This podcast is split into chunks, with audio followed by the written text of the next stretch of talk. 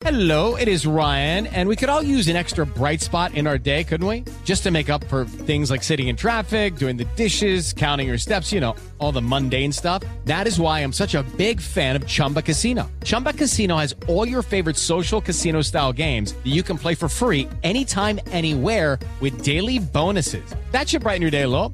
Actually, a lot. So sign up now at chumbacasino.com. That's chumbacasino.com. No purchase necessary. BGW. Void were prohibited by law. See terms and conditions. 18 plus. Así sucede con Carlos Martín Huerta Macías. En este podcast recibirás la información más relevante.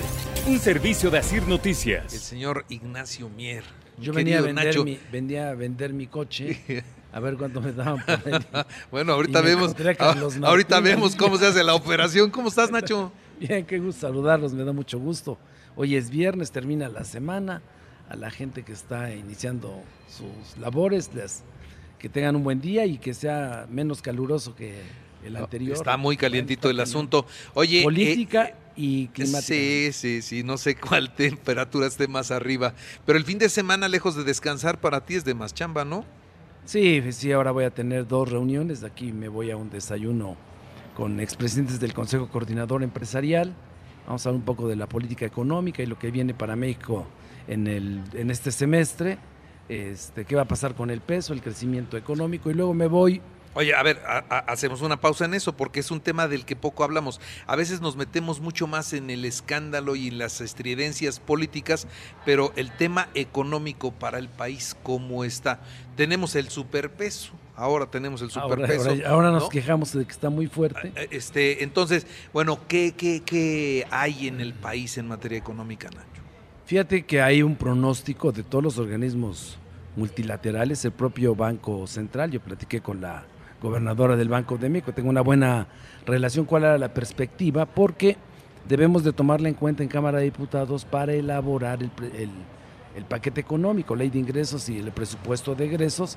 Tenemos el compromiso de garantizar que haya recursos sin contratar deuda, sin que se devalúe la moneda, sin generar inflación que se incrementen los programas sociales en un 25%, que se dice fácil, pero pasarían de 600 mil millones de pesos a poco más de 725 mil millones de pesos el incremento a las pensiones para 12 millones de adultos mayores, para casi 12 millones de becas para los jóvenes de las familias más necesitadas, estudiantes de bachillerato y de educación secundaria, y el, el programa que se amplía a las personas que sufren una discapacidad, ya constitucionalmente esperemos que lo vote eh, el PRI, PAN y PRD, pero que sea de 0 a 64 años, para que no quede un espacio entre los 30 y los 64, que se está dando, pero no está garantizado constitucionalmente.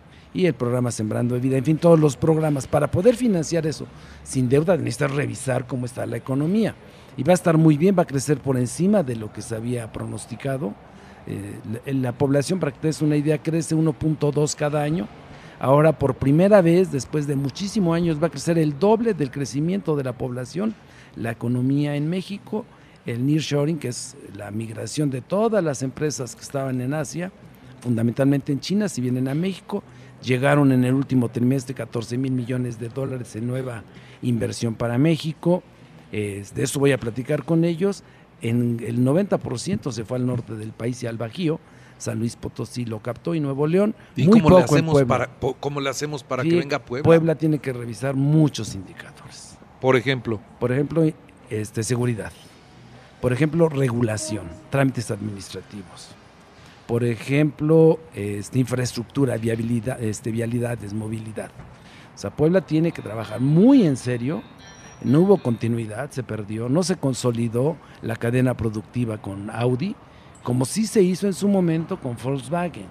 Eh, la industria textil cayó a casi el penúltimo lugar en producción. Para que te des una idea, mientras todo el mundo le está apostando y México al desarrollo de nuevas tecnologías en Puebla representa el 1.1% de la actividad económica. La industria textil cayó al 3.9% y sigue siendo Volkswagen y Audi quien tenga el 45% del total del Producto Interno Bruto en Puebla. Entonces, cuando hablas de estas cosas, la gente luego dice, "¿Y eso ¿para qué me sirve? Bueno, sirve para que abajo se redistribuya el ingreso, permita que los niveles de consumo de las familias más necesitadas este, se garantice. Y eso lo están garantizando los programas sociales. Por eso nosotros le ponemos lupa a las cuestiones macroeconómicas para que se reflejen en la microeconomía. De nada sirve, como antes nos presumía que estábamos muy bien arriba, pero en el monedero de la gente y en la cartera o en los bolsillos de los padres que trabajan no se reflejaba. Ahora ya hay una menor desigualdad, aunque perdimos a los, en, los 100 hombres más ricos del mundo, a los mexicanos, sí tenemos ahora menos pobreza. Y creo que vale más tener millones de pobres menos que tener a uno o dos hombres más ricos. Muy bien. Bueno, eso en, en materia económica. Algunas personas me dicen, ha llegado tanto apoyo a una casa que ya ahora se la pueden llevar sin trabajar, ¿no? Porque llega el apoyo de la madre soltera, el abuelito, la abuelita, el estudiante, les llegan cuatro o cinco apoyos que les da un dinero que no ganaban de ninguna manera. Sí, pero ahora piensa al revés, mira, había muchas carnicerías, muchas tienditas, muchas verdulerías, incluso la gente que hace los zapatos, que es una manera honesta de vivir, que antes por falta de dinero no había consumo local, ¿no? las economías locales, la de la, una pequeña comunidad, una comunidad indígena, o una de las 23 mil comunidades que tiene Puebla, no tenían circulante, no había flujos, no podían reparar su casita, no podían tener un techo digno, no podían tener un baño. Ahora eso, y eso se refleja en que los comerciantes que venden los baños, que venden las llaves, que venden las tazas, el que vende las verduras, se reactiva. Es, es, es, hay que pensarlo de manera diferente. Al haber circulante que llega a las comunidades, se mejora la economía no solo de que donde el que la recibe, sino él va y compra zapatos para sus hijos, tiene la posibilidad de llevar el alimento a su mesa, de comprar los útiles. Entonces hay, es un modelo económico diferente al que tradicionalmente nos, nos metieron en la cabeza por 30 años que generó 75 millones de pobres. Bueno, de, decías, va a estar con los empresarios y uno de los temas era economía. ¿Cuál es el otro? De una vez le vamos quemando los, los, los temas a los empresarios. Bueno, pues voy a ver, a hablar con ellos básicamente de, de eso. Ya si ellos quieren hablar de política, bueno, ya será su... ¿Tú crees que quieran? ¿Tú crees que quieran? Yo no, yo quiero hablar de eso con ellos. Este, voy a, después me voy, fíjate, a... Yo viví durante algún tiempo en una comunidad indígena quise cuando era chavo, me decían que si estaba, era yo un misionero, mi, mi, familia me decía, me fui a vivir a una comunidad indígena y yo quería saber cómo vivían. Este, viví en las mismas condiciones que ellos, aprendí parte de nuestra lengua materna, mi segunda raíz. Entonces voy a regresar, voy a Hueyapan, voy seguido, estuve en Siloso Chico, que lo caminé muy chavo, y ahora voy a ir a Hueyapan, que ahí apoyé a artesanas hace muchos años cuando no se creían las mujeres y nosotros las organizamos. A Doña Tere voy a ir a verla me voy a Hueyapan a una reunión con mis este, hermanos indígenas y después voy a estar en Atempan, voy a estar en Teciutlán, me reúno con empresarios, desayuno también en, en. Y es que eh, la sociedad de Puebla somos todos, no solamente son las familias más necesitadas, que es mi prioridad, sino también generar riqueza, ¿no? Y la clase intermedia, las clases medias, los comerciantes. Entonces procuro estarme reuniendo con, con todos, tener una, un pulso este, completo. Yo nací en Puebla, conozco Puebla, pero los últimos años, seis años, estuve más en Sinaloa que en Puebla. Entonces me dicen, oye, ¿por qué no sabes tanto de Sinaloa? Pues porque me fui a formar al movimiento de regeneración nacional a Sinaloa y en Durango y a Morena partido. Pero regresé como coordinador de los diputados y las diputadas de Morena y ahora estoy actualizando el diagnóstico propio y organizando a, la sociedad, a la, a la, gente, a los ciudadanos, hombres y mujeres, mujeres y hombres, para tener un diagnóstico muy robusto de Puebla. Lo vamos a presentar dentro de ocho días, los invito, Alejandro, Lili, y a todos. Vamos a presentar el diagnóstico, una primera aproximación, una primera radiografía de cómo está Puebla en 28 temas agrupados en cinco ejes, porque por defecto... ¿Cuáles son los ejes? Uno, transformación para el desarrollo, transformación de la vida democrática, mayor participación ciudadana, transformación de la política educativa, transformación en infraestructura y transformación en, inclusión y diversidad.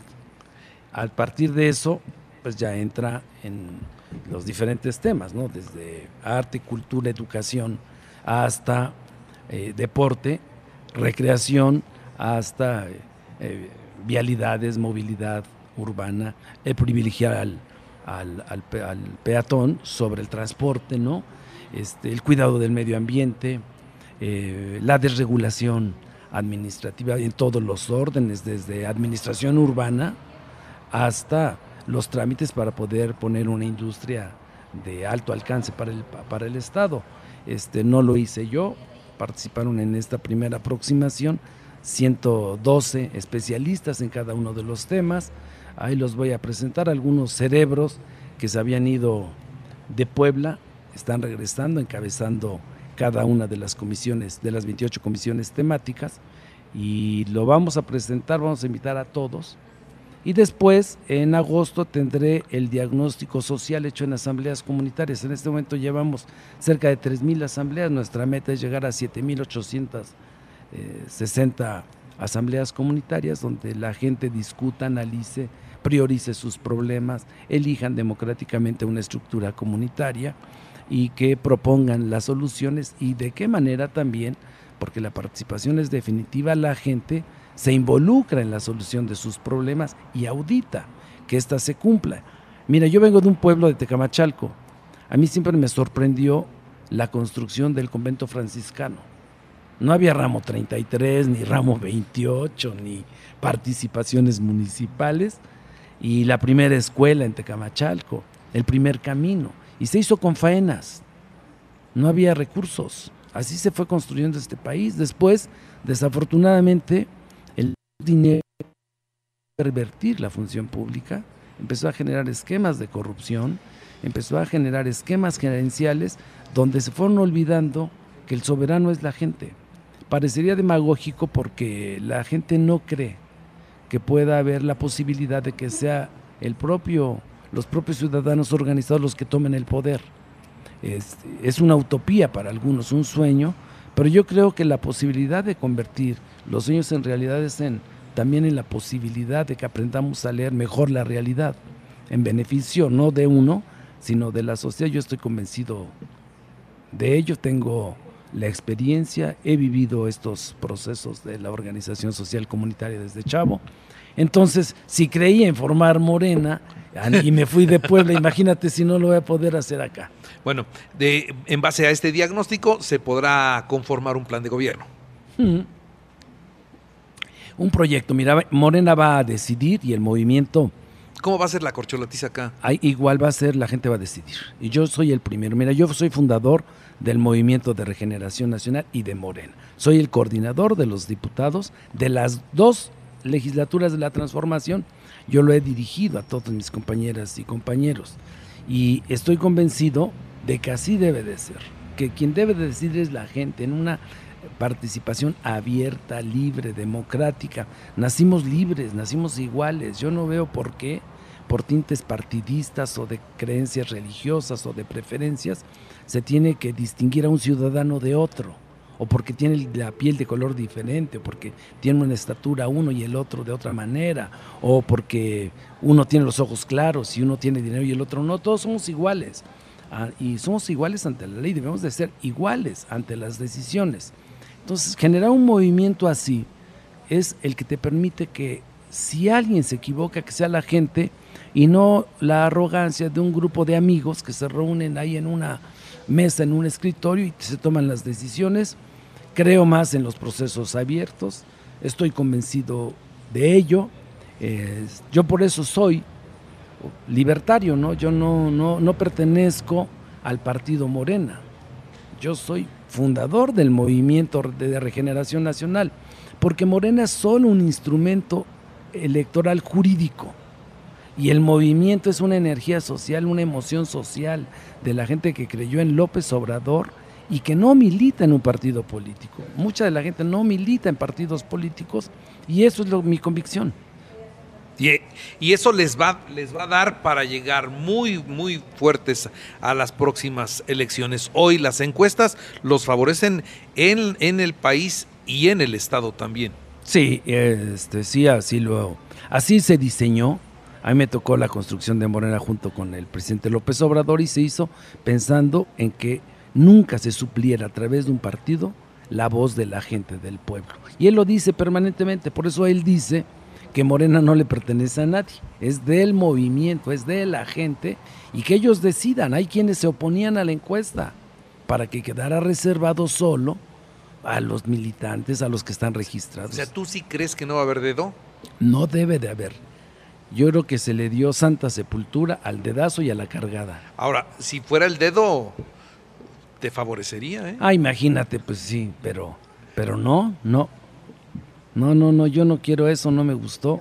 Este, por eso decidí dar un golpe de timón a mi vida hace, en 2006, porque llega un momento en la vida en que tú debes de, de tomar una decisión, ¿no? La primera decisión que nos da la vida es decidir qué estudiar y con quién casarte, cuántos hijos tener. Y la otra es qué vas a hacer si eres adulto, si tuviste esa- ese poder de decidir qué estudiar y con quién casarte, el poder de decidir qué vas a hacer como ciudadano, como padre, como abuelo por tu país. Y bueno, pues yo tomé esa decisión y por eso me incorporé a apoyar a López Obrador en esta tarea. Muy bien. Nacho Mier, muchas gracias por estar esta mañana aquí con nosotros en el programa. Nos Gracias, vemos pronto. Carlos, gracias. Tú llevas en la sangre, aquí estoy con Cañedo, ustedes lo conocen bien. Sí. Ellos llevan en la sangre, en la mano izquierda, llevan a la izquierda y en la derecha a la derecha. Y así está bien, qué equilibrio. Así debería de ser. Todos. Y ¿no? Lilia Vélez, No, que y me cuentas, lleva también más tiene los izquierda. equilibrios, imagínate. Ella lleva más izquierda, No sé Menos si más derecha. izquierda o más derecha. Su mamá García Teruel, imagínate. pero trae más. Sí, ¿verdad, Lidia? ¿Más izquierda que derecha? Sí, está equilibrado. Muy bien. Bueno, Nacho, muchas puro gracias. equilibrado sabemos acá. Sí, Gracias, muchas Carlos gracias, Martín, Nacho, y qué tu gusto programa tenerte. también, gracias. Muchas gracias. Así sucede con Carlos Martín Huerta Macías. La información más relevante ahora en podcast. Sigue disfrutando de iHeartRadio.